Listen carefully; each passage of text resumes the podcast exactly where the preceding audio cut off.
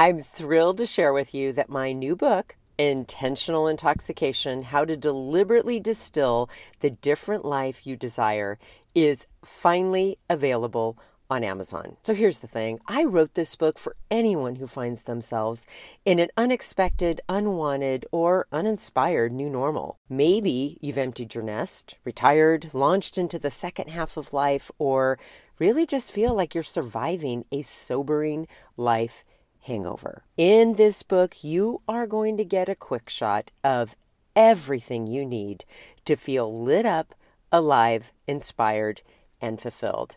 And the best part, it's a short book, so you can literally finish it in one happy hour.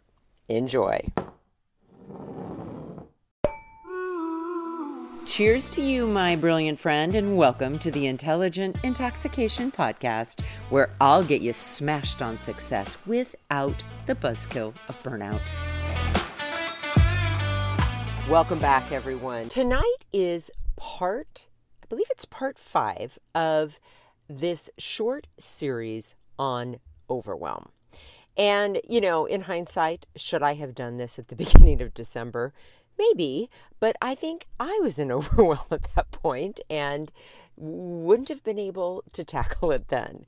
So today, let's continue with the last set of questions that are intended to help you discern whether or not you are in overwhelm. And then tomorrow, I will finish up this short series with some practical steps you can take right away to start to move yourself out of overwhelm. Okay, so first the questions today Do you feel guilty for wanting what you want? Okay, so remember with guilt, guilt is a great emotion in the sense that when we genuinely feel guilty, it is because, according to our integrity or our values, we are out of integrity. In other, in other words, the words we're using, the actions we're taking, the choices we're making, it just doesn't match or align with our values. Okay. So if you're guilty or feeling guilty for wanting what you want, you can kind of see where that kind of breaks down, right? So I love this question, and this question I've mentioned on the podcast before, and, and one of my former teachers, Kate Swoboda, offered this. If you could have it any way that you want it, how might you want it? And admittedly, when you're in overwhelm, that's going to be a tough question to ask. But I just want you to, I want to give you permission to allow yourself to want what you want. And this goes along with just being willing to tell yourself the truth. Tell yourself the truth about what it is that you really want and even more importantly, what you don't. Okay, next question. Do you feel frequently interrupted? This is a particularly triggering one for me. And as someone who has an official ADHD diagnosis, I know how hard it is to focus for me.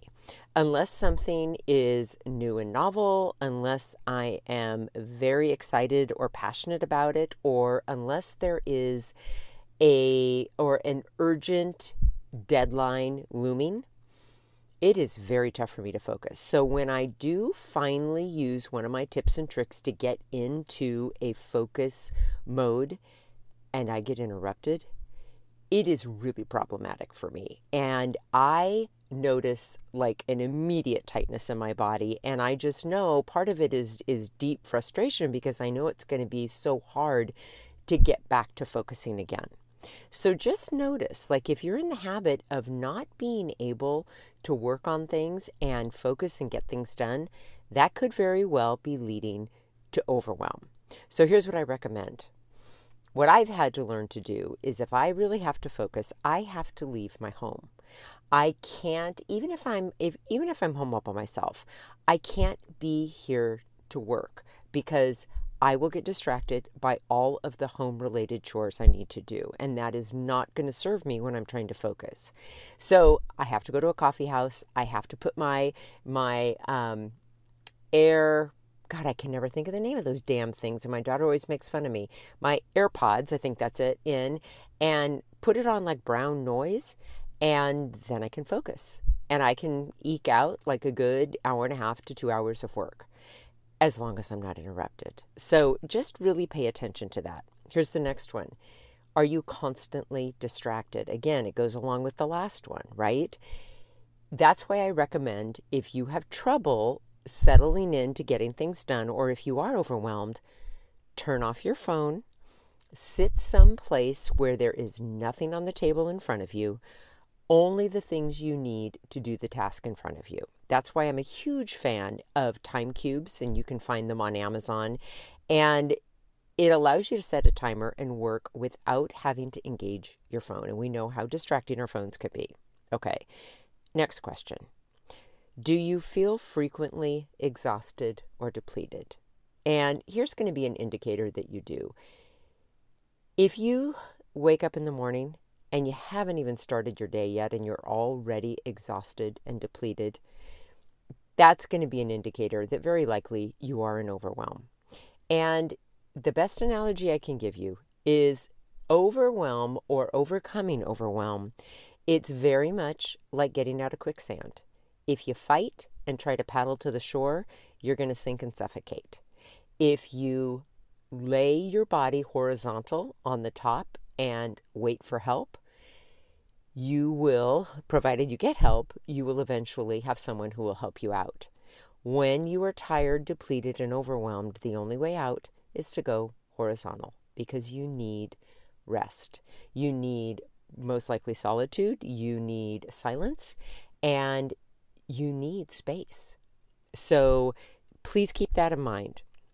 Next question here Do you have too much stuff to manage, store, or take care of. I've said this before, but if your car, if your home, if your office, if your drawers, your closets, whatever it may be, if they are too full and if they are cluttered, it is going to be overwhelming. Visual clutter can be very triggering, especially to an overwhelmed brain. And here's the other part that leads to overwhelm if you have things that are laying around your house and you do get the energy to put them away, but every place in your home is too cluttered and there's no place for the things that are out, it's going to exacerbate your overwhelm. So I highly encourage you to start letting go of the things that you no longer use or no longer or no longer love. And if you've been trying to do that for years, especially if you have a lot of sentimental items, seek out help. It doesn't even need to be a professional organizer. You can reach out to a coach like me. You can have a trusted friend come in. Make sure that it's not someone who is judgmental and who is willing to ask you questions to help you let go of the clutter. Okay? Next question Do you feel like your to do list gets longer and longer? Okay, so that is a very tricky one, right? It's a very, very tricky one. And this is what I find helps me with the long to do to do list. At the beginning of the week, on the home front and on the work front, I will brainstorm a to do list. I'll, I'll divide it into calls, texts, and emails, into things I need to do with do for work, like finish my newsletter and do my podcast episodes, send client reminders, um, conduct the sessions, do the notes, things like that, right? All of the things I can possibly think of go on that list.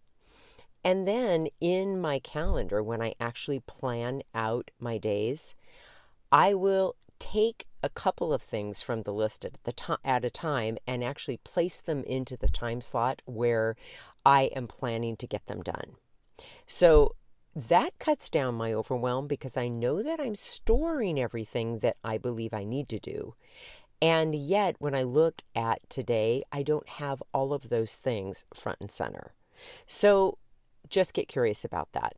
And then here's the other thing If there is something that you know you're going to remember to do, don't put it on your to do list because that just clutters up the page. Put things on the list that you need to remember, especially things that are urgent or have a deadline. Okay? Last question, my friend. Do you feel like you're buried or drowning? Like you just can't come up for air? Almost like you feel suffocated by your personal or professional life. This is definitely an indicator that you are in a state of overwhelm. I am sending you so much compassion and empathy because I have been in overwhelm many times and it is crippling. I remember maybe about five years ago saying to a friend at workout that I felt frozen because I had so much to do. And of course, it was the beginning of December.